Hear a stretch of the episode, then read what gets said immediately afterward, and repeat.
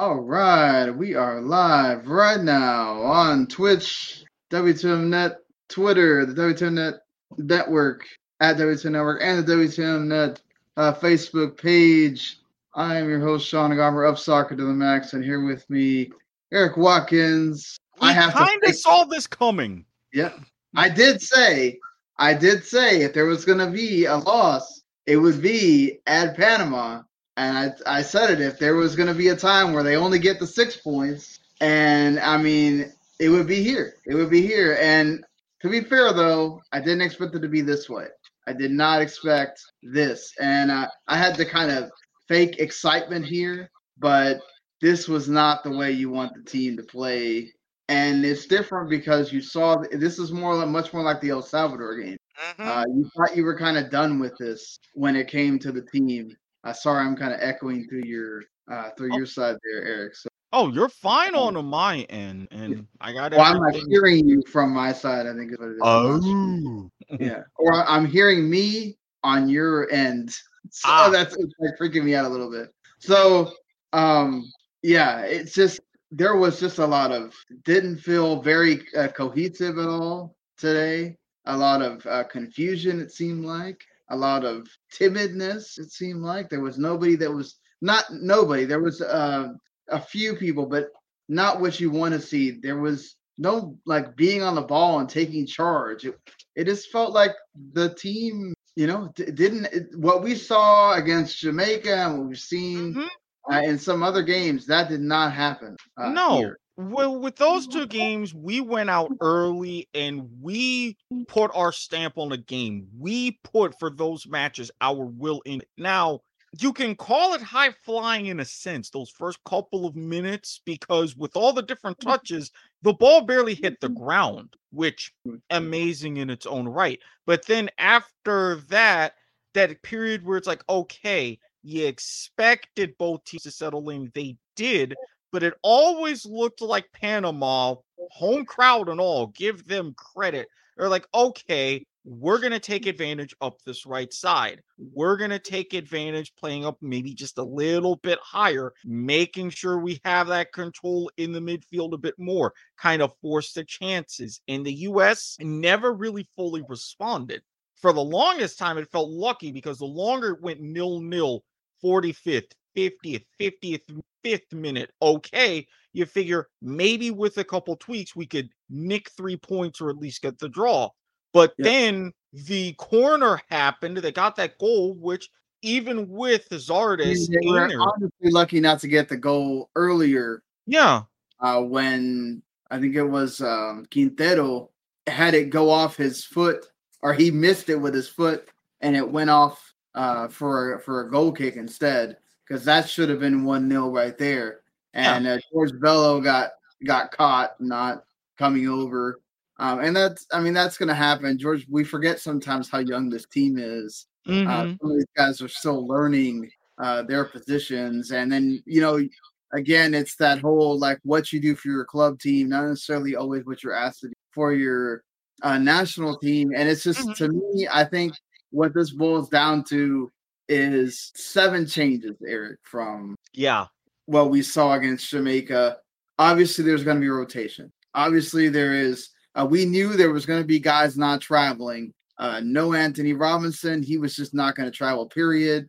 Uh, Weston McKennie picked up a knock, and so did Sergio Dest, and they wanted to make sure that they would be okay for the game against Costa Rica. And we'll talk about what Costa Rica did uh, at later on as we're going to go around CONCACAF as we usually do. And yeah, those guys were at least Antonee Robinson and Sergio Dest. That's two. Your both your backs changed. Okay, Walker Zimmerman was there. You playing McKenzie instead of Miles Robinson. Miles Robinson's been consistent the entire time.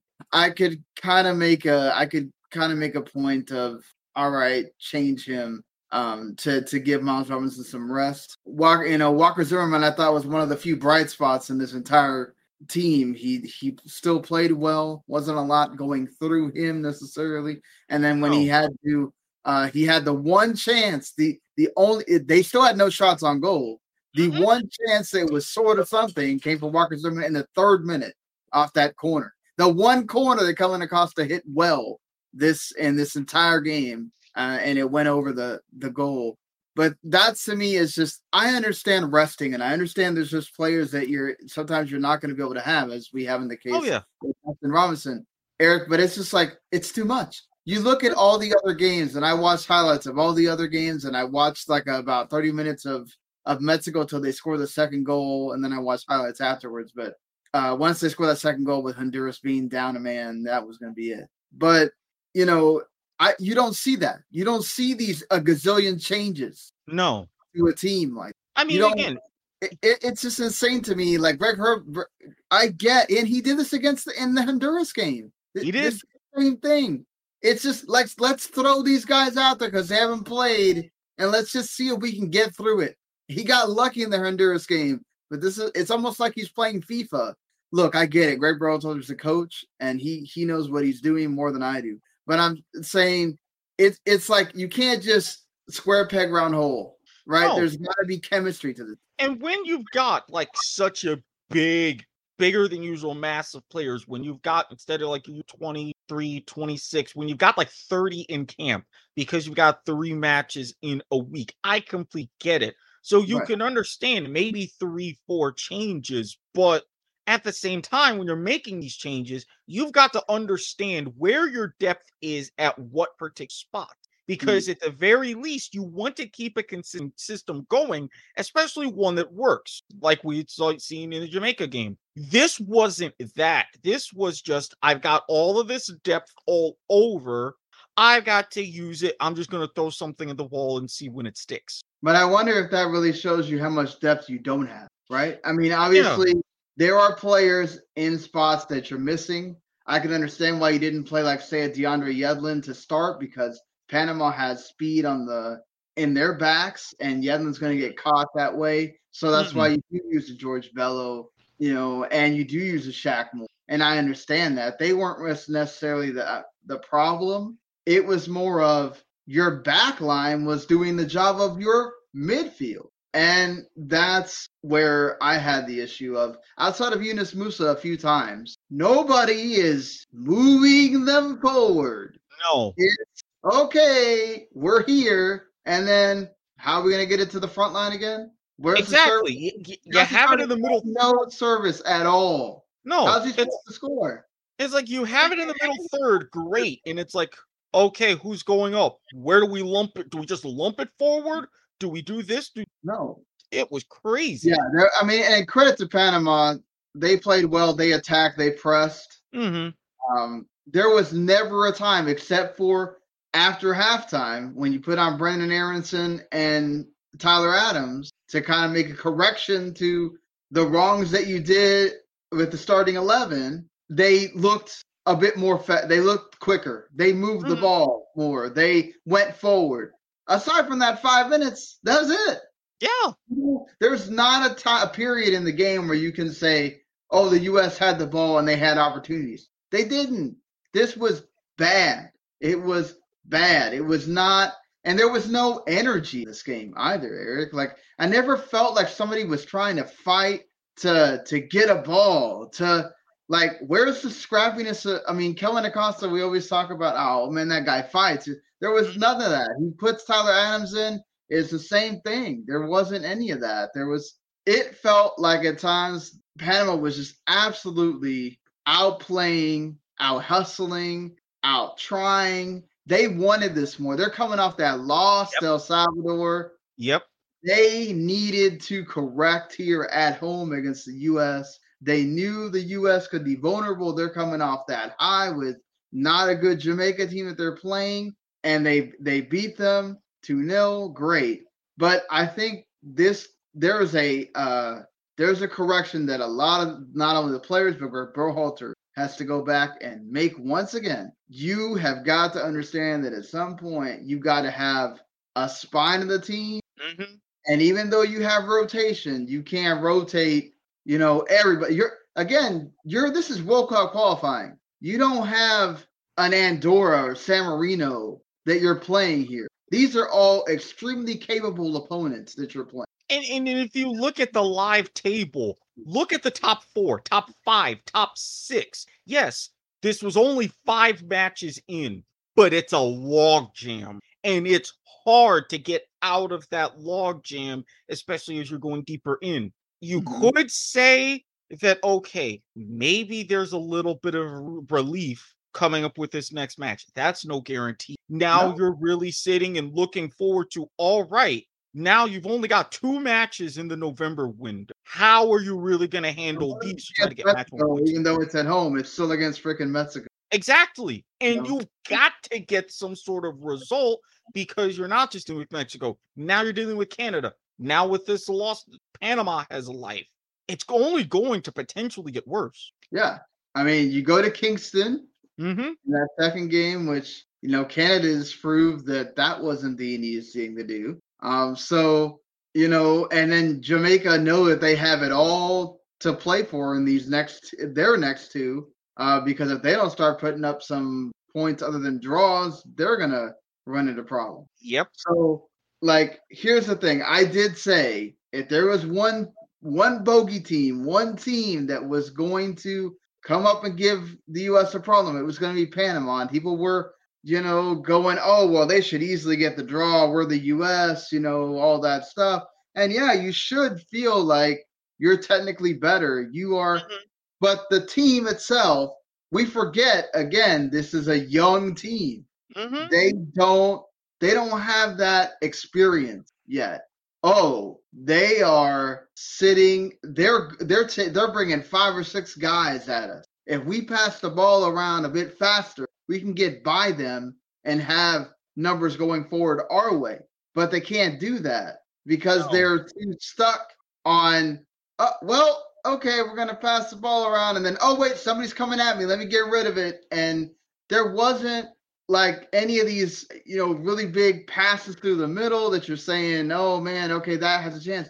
Literally, go back and watch just for one, when you have the shortest, when you go back and look at the extended highlights of all the other games, and you have the shortest amount by three minutes of all the other ones, it tells you how much not a lot happened in that game for the U.S. So, and, and that's just on a simple matter of it. It's just go back and watch that. Outside of the Walker Zimmerman and then the one where Ricardo Pepi comes on and then kind of just try to make something happen and shoots it into the left side and it barely misses. That's it.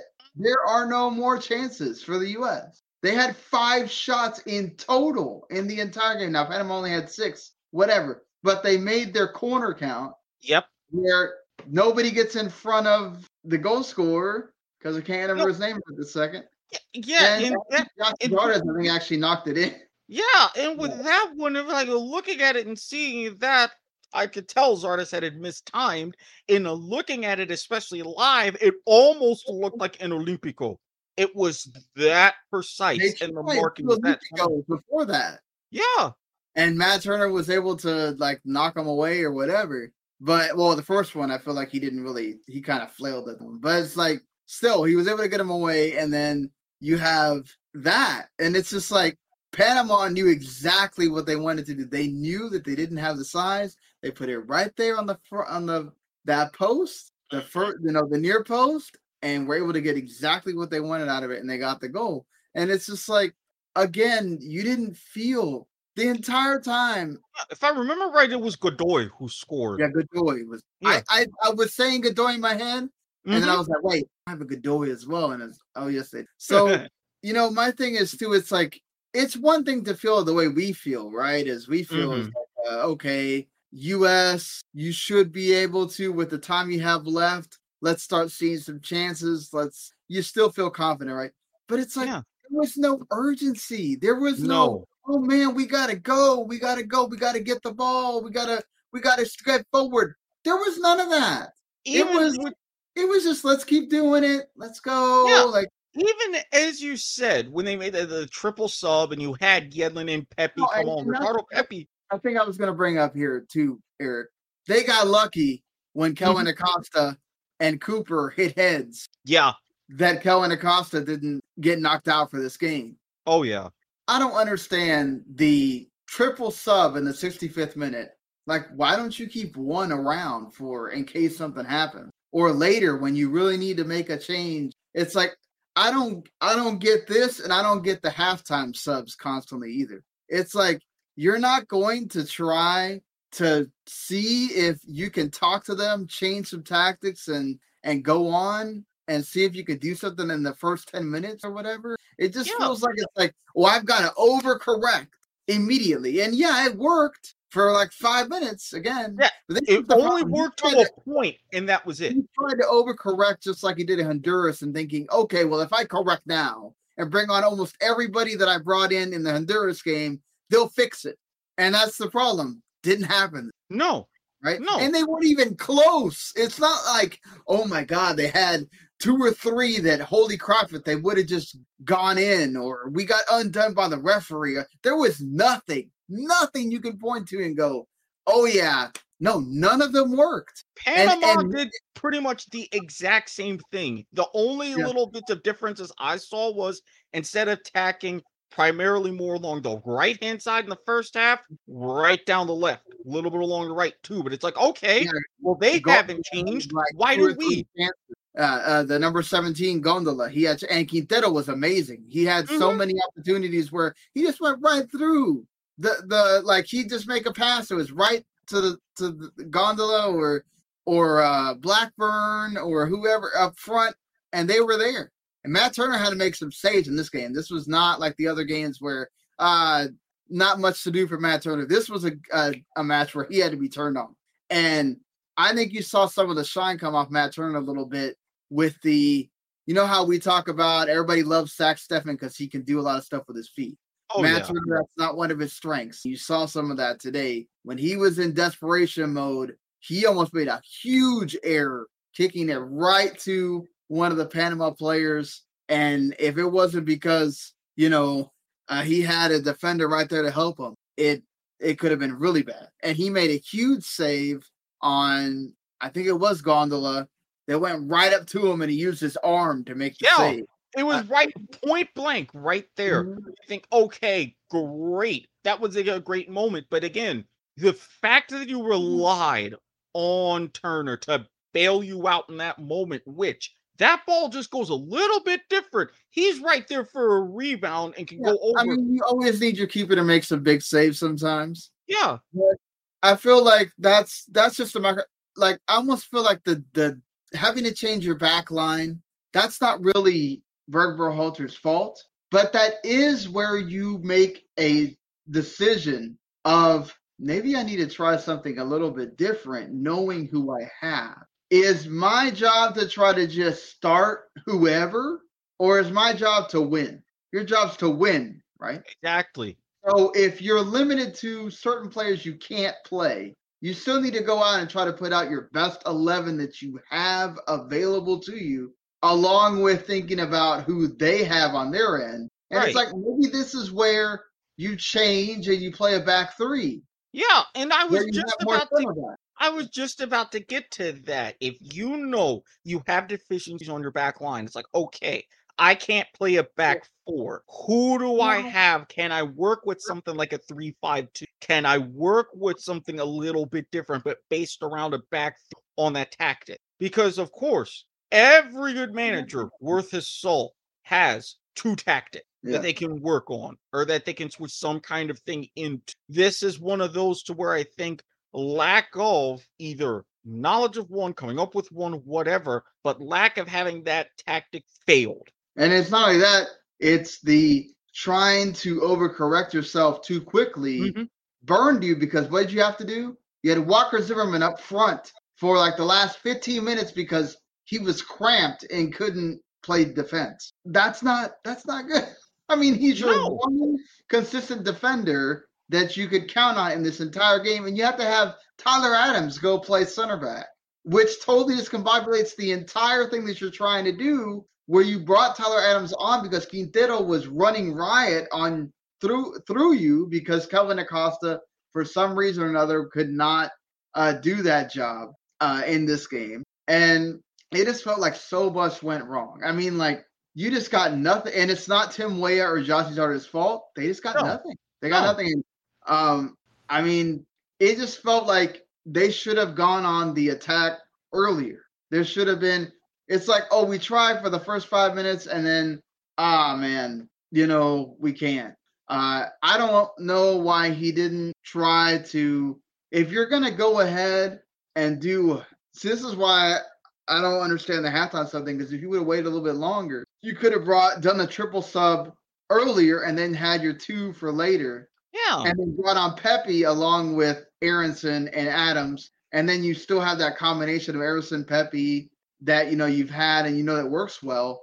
But it's just like this is this all got messed up because then in at that they give you seven minutes of injury time, which honestly they should have been more because Panama was doing the absolute greatest amount of CONCACAFing you've ever seen in your life with two different fans or ball boys or whatever you want to call them coming onto the pitch.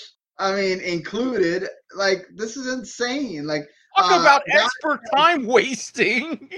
I forgot the name of number eight who has cramp, and then they get taken them off. They take them off with the stretcher because they need to waste more time, and it's like, dude, what? what? like, oh my god, you know, like, wow, it, it was insane to me. And I'm sitting there going, this ref is seriously not going to put any more time on the clock after all that. After all that, no way. They, they know the system. They know the system. They're like, all right, well, we got this ref. It's like, okay, come on, we can limit this. Uh, it makes no sense. I, you know, I just I wonder why, like, why you have to go play funny ball when you go away. I understand that it's even tougher to play away, mm-hmm. right? Like you need to have more cohesion and more trust with the players when you play away as com- uh, compared to playing at home. So it's like I don't know. It just it some of this doesn't make sense to me. Uh, obviously, the players also got to look at themselves as why you you don't have oh, the yeah. energy that you didn't have, Erik. I mean, it's just like. For, where, where did that fight go in, in this yeah, game? Because for something like this, to me, it almost feels like how we were talking about. We looked at uh, this round and it's like, all right, this is the one where expectations would really be the lowest. And this is kind of the worst case scenario. We can do that sitting here on our chairs, on our couches. But if I'm a men's national team player or any sort of national player or a coach or a manager, it's like, hey, we have a shot no matter where we go, who we play. We know we got it together to where if we put out our best, we can go ahead and get the. But there wasn't that feeling. It was just like, all right, well, we know we just came off this with Jamaica. We know we got this coming up. People aren't expecting as much against Panama. Let me go ahead and tinker and oh, maybe something great will happen. No, you can't have that approach. No, and I mean, let's again give credit to Panama. They oh, yeah. more. They had more corners. Their corners actually connected. Another thing of I don't know why he didn't take Kellyn Acosta off because his free kick was fine. It mm-hmm. was sort of close. The one corner at the beginning of the game, the rest were off. He couldn't get past the first guy. And it's like, this is corners are super important when you're away. Yep. Like, you know, you're not creating, you're not generating much of anything. Corners are where you can level it, get your point, and go home and go away. And and we're talking where it's different narrative, right? We're talking about how they got a result when they were playing badly.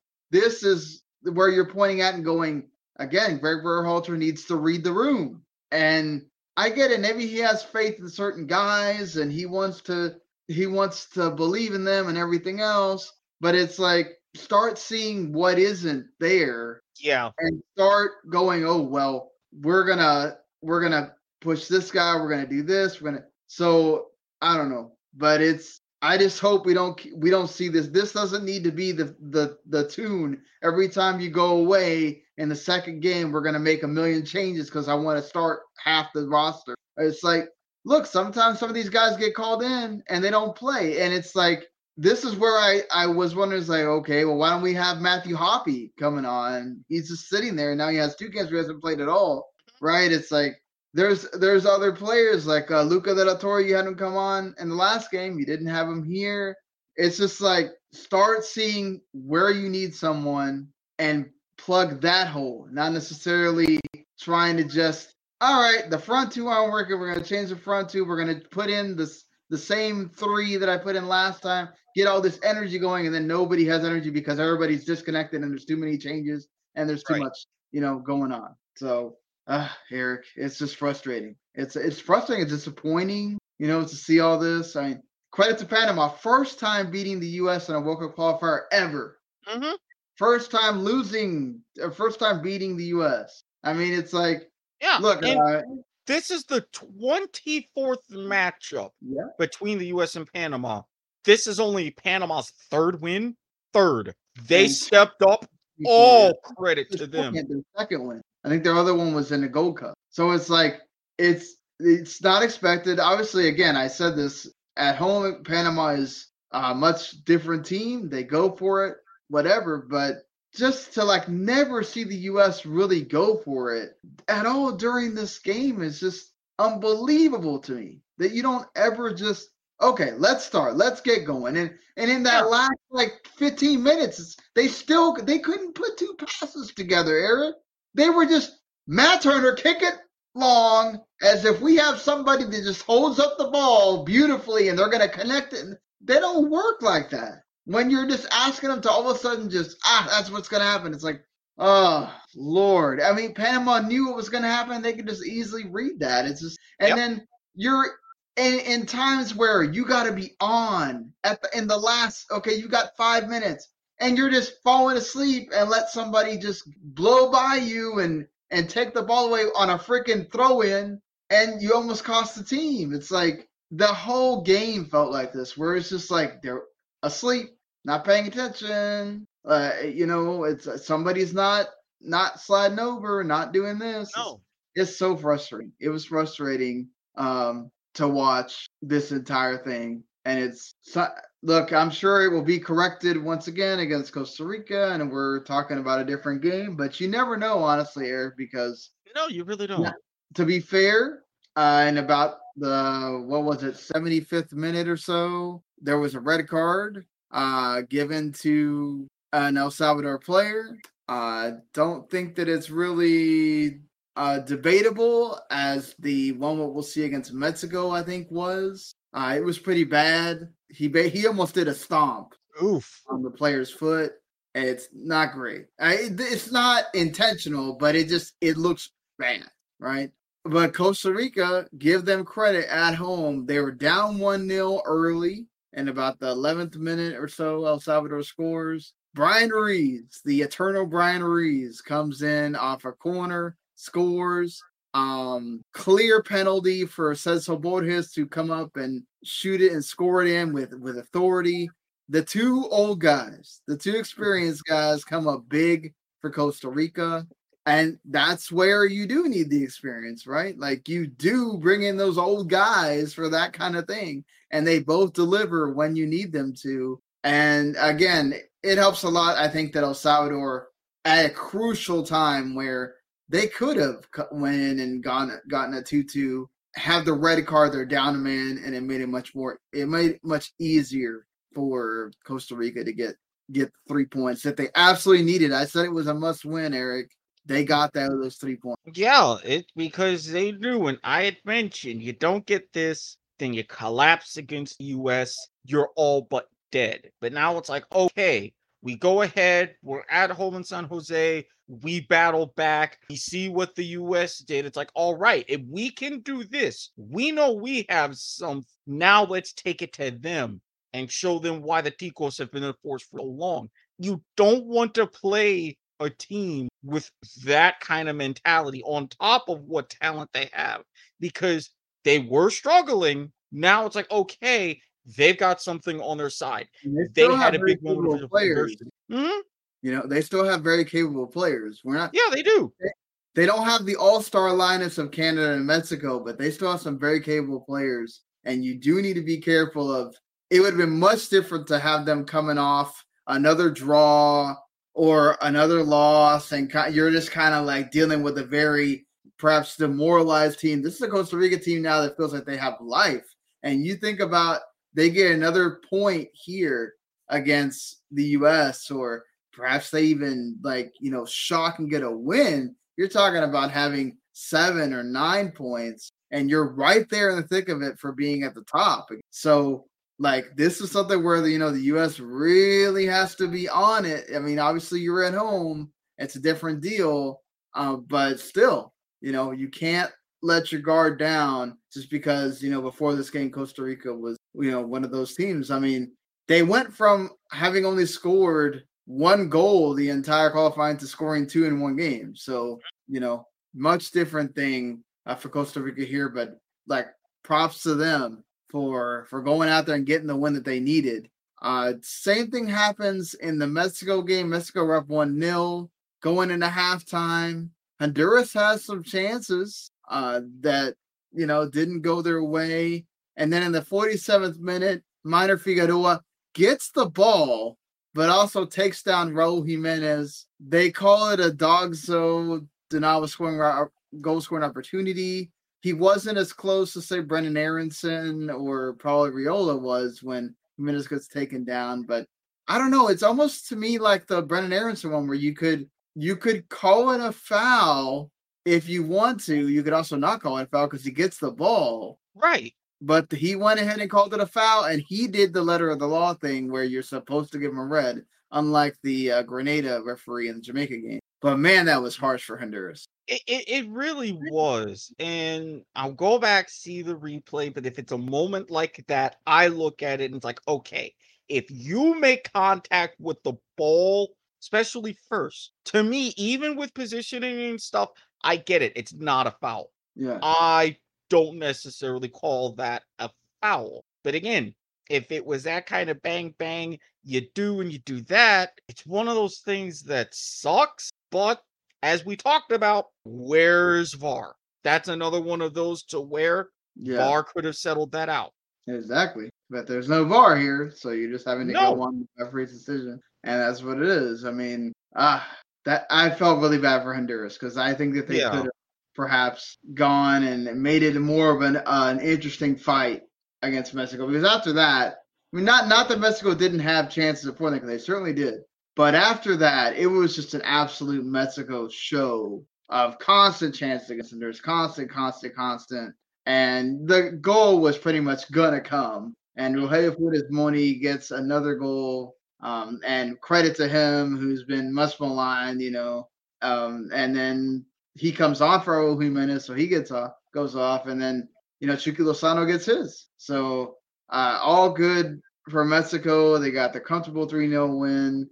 And I mean, things look good right now for them, leading the table by three whole points over the U.S. because they lost and over Panama now, who the U.S. only lead Panama by goal difference. Uh, so, uh, you know, Mexico leading the line again.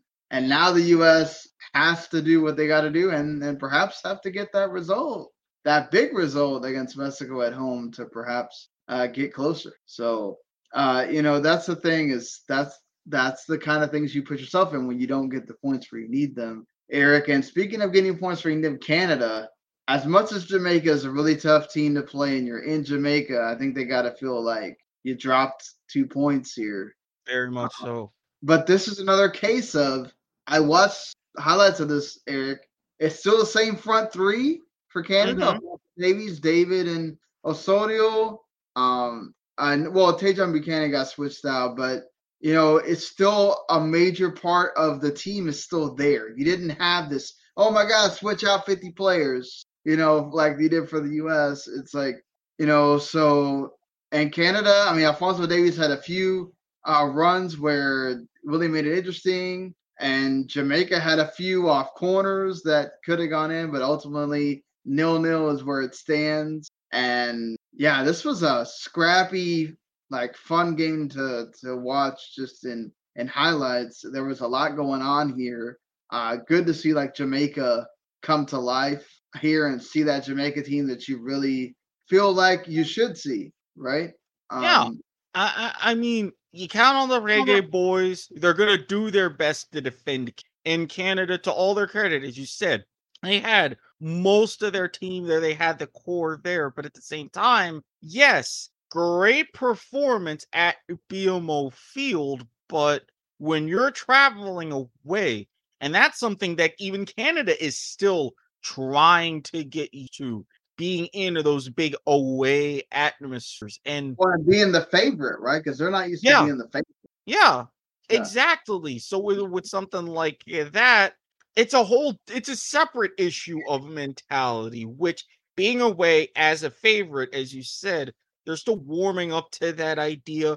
But the fact that they were still able to scrap right with Jamaica, that's still a credit to them and hold on to a nil nil because that's where you see a beginning. So, like, all right, next time and going forward, now we know how to better handle it. Yeah, uh, but that I mean, Costa Rica or not Costa Rica, Canada has some uh, interesting.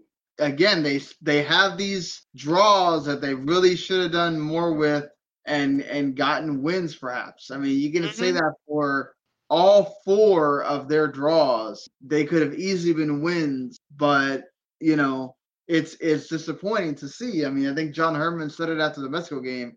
I don't feel like Azteca's that tough place to play anymore, and we really miss it getting not getting three points. I think he's really going to miss it not getting the th- in Jamaica here.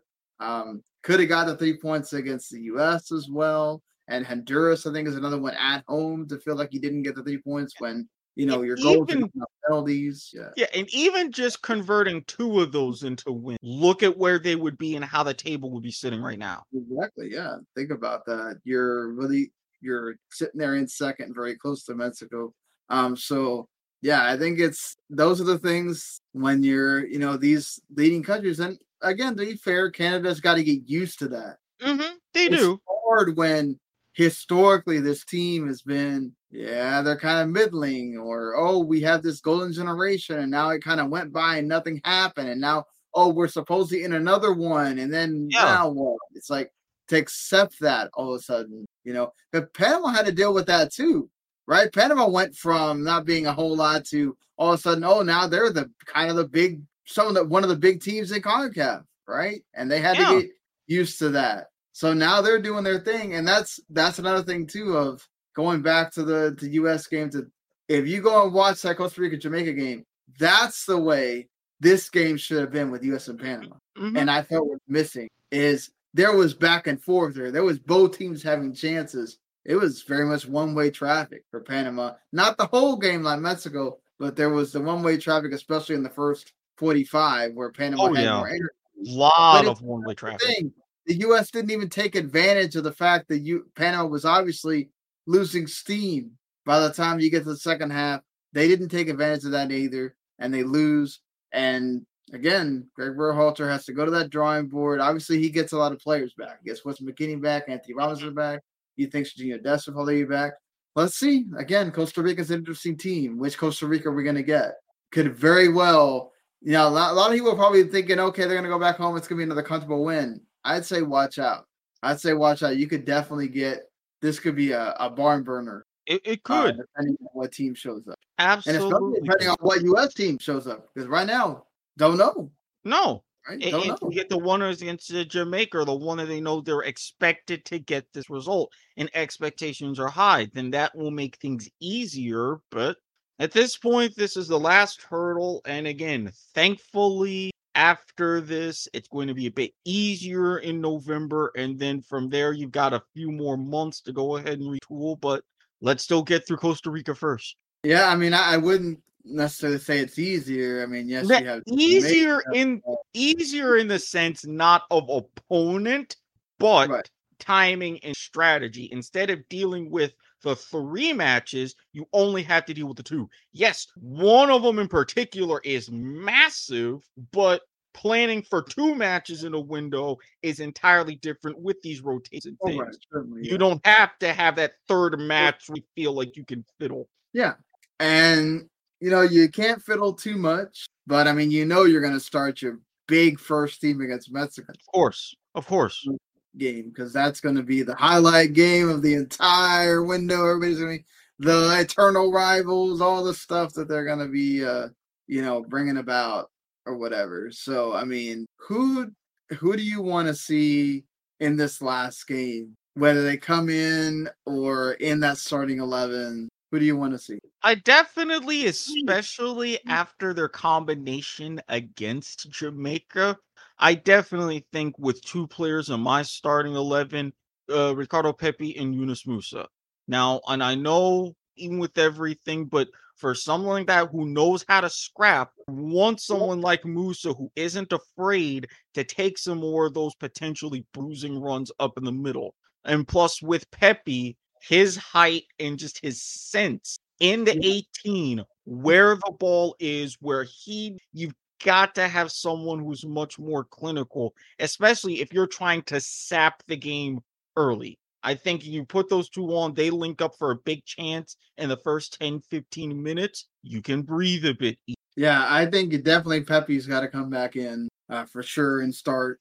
Uh, I would love to see it be Matthew Hoppe, but I feel like Pepi in the form that he's in, you've got to because you need to. For one, you need a damn score in the first half. For God's yeah, sake. Yeah, you do. You right? Like, stop having these nil nils going into halftime, and then we're gonna course correct and then we're going to do it all in the in the in the second half. You can't do that every game, especially No. not against the opponent you're going to have in the next game. Uh, after this, like again, Mexico's no no va a perdonar tanto. You know, like you you gotta you gotta get on it. So I feel like for me, you definitely got to bring Pepi in, but I would love to see if say Brenden Aaronson or or Pepi aren't like working out or whatever. I really hope Matthew Hoppe gets in at least for 30 minutes. you Yeah, know. 20, 30 minutes. I, good wa- I want to see him play in a World Cup qualifier against, you know, some tougher opposition. Uh, definitely Yunus Musah. Again, like that's the problem with like they've played. Some of these guys have played these two games, so how much energy do they have? Um, I think this is a time for. I, I feel. I feel like if you're going to do the four three three, then you know what your your your midfield is going to be, right? Weston McKennie, Yunus Musah, and Colorado. That's your Yeah. your midfield three, uh, especially because McKennie didn't play and Musah has been your most productive uh, midfielder out of eh, besides Tyler Adams. So at least productive in that you feel like there's an energy, there's somebody trying to get something going there instead of uh, you know just kind of doing their thing. Where this is, I felt like Lletget didn't do a whole lot, and it was weird to not have seen Gianluca Busio yet, and he might have worked, he might have done better uh, to have played in this in this game against Panama. But I feel like we're gonna get the normal starting four um, for this one. Uh, both the Robinsons are gonna come back, and you'll uh, see Sergio Dest back as well, unless he's got an injury uh, that keeps him out. Then I guess you know you would see perhaps a uh, Yedlin start this time. Uh, but I feel like Walker Zimmerman has been so good. I don't think you can take him out. Um, and again, you got to be you got to have stability. So I feel like you got to have Miles Robinson back in uh, with Antonee Robinson as well. Even though you could make a case for is this a time to give Chris Richards a shot? I I was surprising to me that you didn't give Chris Richards a shot against Panama. If you're gonna mess around with the back line, I get it. McKenzie played a game for you last time, but you know he's here. He plays from Hoffenheim. Somebody to think about. Yeah, Um, well, I mean, I yeah. said this the last time when we were having the same situation, and the same conversation about Ricardo Pepi. Watch go ahead and Berhalter. All right, gonna start him in that final game. Maybe he does decide to start Richards in this final game for this window. This seems to be that sort of a pattern of his. Why I don't know. I but- don't think we need to be playing around too much. It's like you still No. need to be. yeah, I about- completely Again, Costa Rica is no slouch. No, no slouch at all. I completely agree. You have a solidified back four, use it. But like I said about that in this what if situation, I'm getting the same kind of what if vibes. I don't know if it's going to work as well, but Yeah. maybe this time he proved me wrong. Is there somebody you don't want to see, or you think kind of needs to take a step back? For me, I feel like I feel like get give Kellyn Acosta a rest. Give him a Uh, rest and as much a DC guy, and I know he's had some moments, but I think we've seen at least for this window enough of Arriola. Eh, I was going right there with you. Uh, I'm good. I'm good. I've seen enough. You've seen enough of Arriola. We know what he gives you. hmm good in the first game. You know, that's why I keep saying, like, if you're gonna move a front guy, this is the time to bring in Matthew Hoppe as a sub. Oh, yeah. I'm not gonna go ahead and start him. They could go ahead and start him as well. Um, this is that moment. And then if you know you want to bring in Gyasi Zardes or Tim Weah or whatever, That's cool. that's fine. Bring him in off the bench. Yeah, I still, I also, in saying that I don't, I think Acosta needs to have a rest if you're going to change one of the midfield three. I think this is a time for Gianluca Busio uh, to get a moment. So, you know, think about that, Mr. Berhalter. We'll see. Um, obviously, Matt Turner still number one guy. He hasn't done anything to lose his spot. He will be starting. Uh, I get. I worry about the way he looked with, but we. That's his weakness, if there is one, is the ball at his feet. He doesn't look comfortable. You can tell he doesn't like it because, like the times where he gets the ball passed back to him, he's like, "Oh man, I don't want this." You know, he'd rather like throw it out with his arms or have to punt it away. Um, so that's something interesting to watch. Again, when you have a guy like Zach Steffen who's very experienced and is good with the ball, it's interesting to see if you have another game like that where you're asked to do that a lot and he looks uncomfortable. If that's something that could be his undoing a little bit. Uh, but anyway, I um, just to finish that, I it's something that we don't normally do, and I kind of wanted to do it since it is the last game in the window. But definitely, I think if you walk away from this with anything but three points, I think you're looking at uh, some interesting possibilities. Got question marks. Gregg Berhalter, definitely. When you've got Mexico coming up in the next window, day after Veterans Day, whoosh, whoosh, whoosh. Mm-hmm. I don't I don't want to shudder to think the thought. I think they will keep him on because again, like I think he'll definitely stay on till the end of the year. And this- Yeah, this is what I'm my thinking is too. You're going to have question marks going to November, but depending on what happens in November, you'll have what four months until the window in March. well, no, they had that one game in January, right, against Honduras. Check on that. Mm, Yeah, they have. Don't they have like one little window in? Is it January, February that they have a game? Each each team has a game. I'm double Um, checking on that. Yes, they do. It's um. Yep. January twenty seventh against. Oh no, Um, so El that's a full that's a full window there Oh, it's, in no, January, beginning of. Yeah, February. that. Yeah. Oh yeah. January to February, you have three games. And Yep. then your last window, that's the one in March. So Yep. yeah. Yeah, but it's still far enough away where you could, if they want to make a change, that would be the time. You have Yeah, you've got two months instead of four, which obviously you will want more, but two months doable. But again, it's the this game right here and the two against New Mexico, and after that, it's up in the air.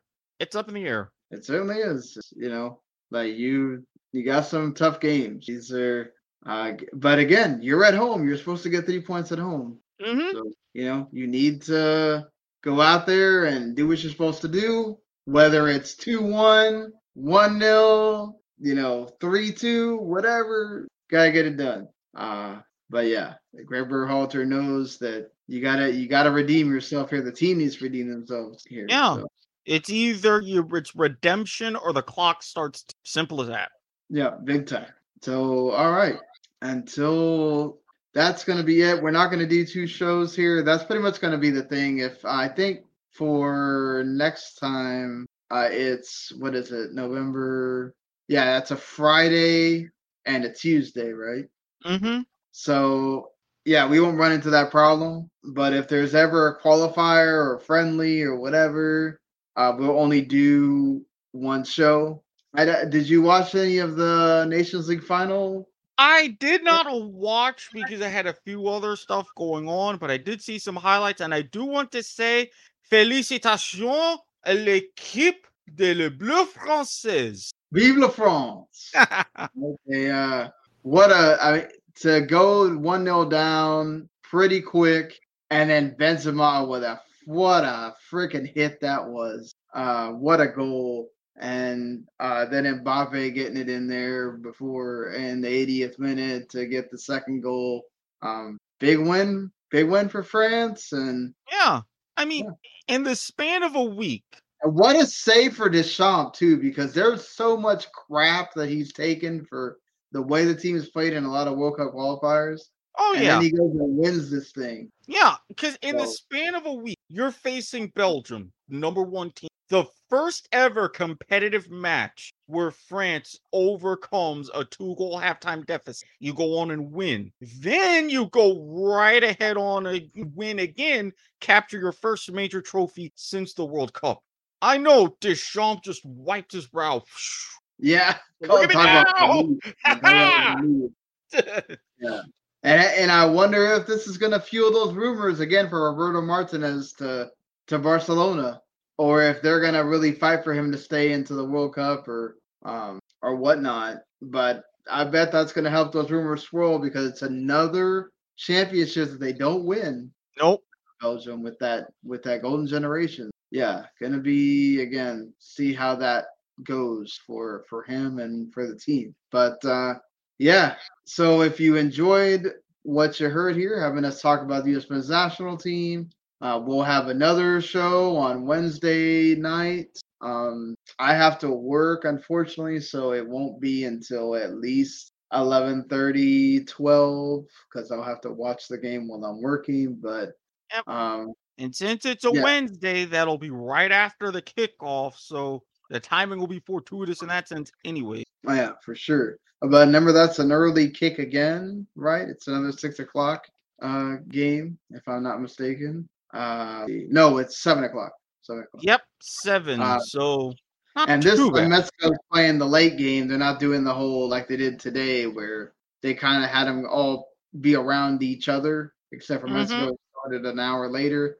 This time it's seven, seven thirty, eight. Uh, Canada, Panama, seven thirty. Honduras, Jamaica is eight, and then El Salvador, Mexico is ten o'clock. So uh, into the nightcap, we go with Mexico going to uh, El Salvador. So that will be another interesting one there. Uh, so probably won't. That will mean that we don't start till at least twelve because of that. But either way, uh, until Wednesday, thank you everybody for listening. For whether you uh, listened or you watched on on Twitch, YouTube, or um, on the Facebook page, uh, wherever. We really appreciate that. Of course, you can listen wherever there are podcasts, or you can go to that last word on soccer.com where we are as well, or wtfnet.com. Uh, go subscribe to the whole WTF Network. You get everybody's shows, uh, along with the Video Games to the Max that we just had an episode. Eric's Life is Like a Game Show and the kickoff. Uh, we'll have plenty, I'm sure, for them to talk about after this week of NFL games. Oh. So, um, I'm sure Giants fans are feeling awful that not only do you lose Saquon Barkley again to a weird freak injury, uh, but also Daniel Jones to a concussion. So let's see how that affects them. And until until next week, or, or well, till Wednesday. See you later, everybody. Peace.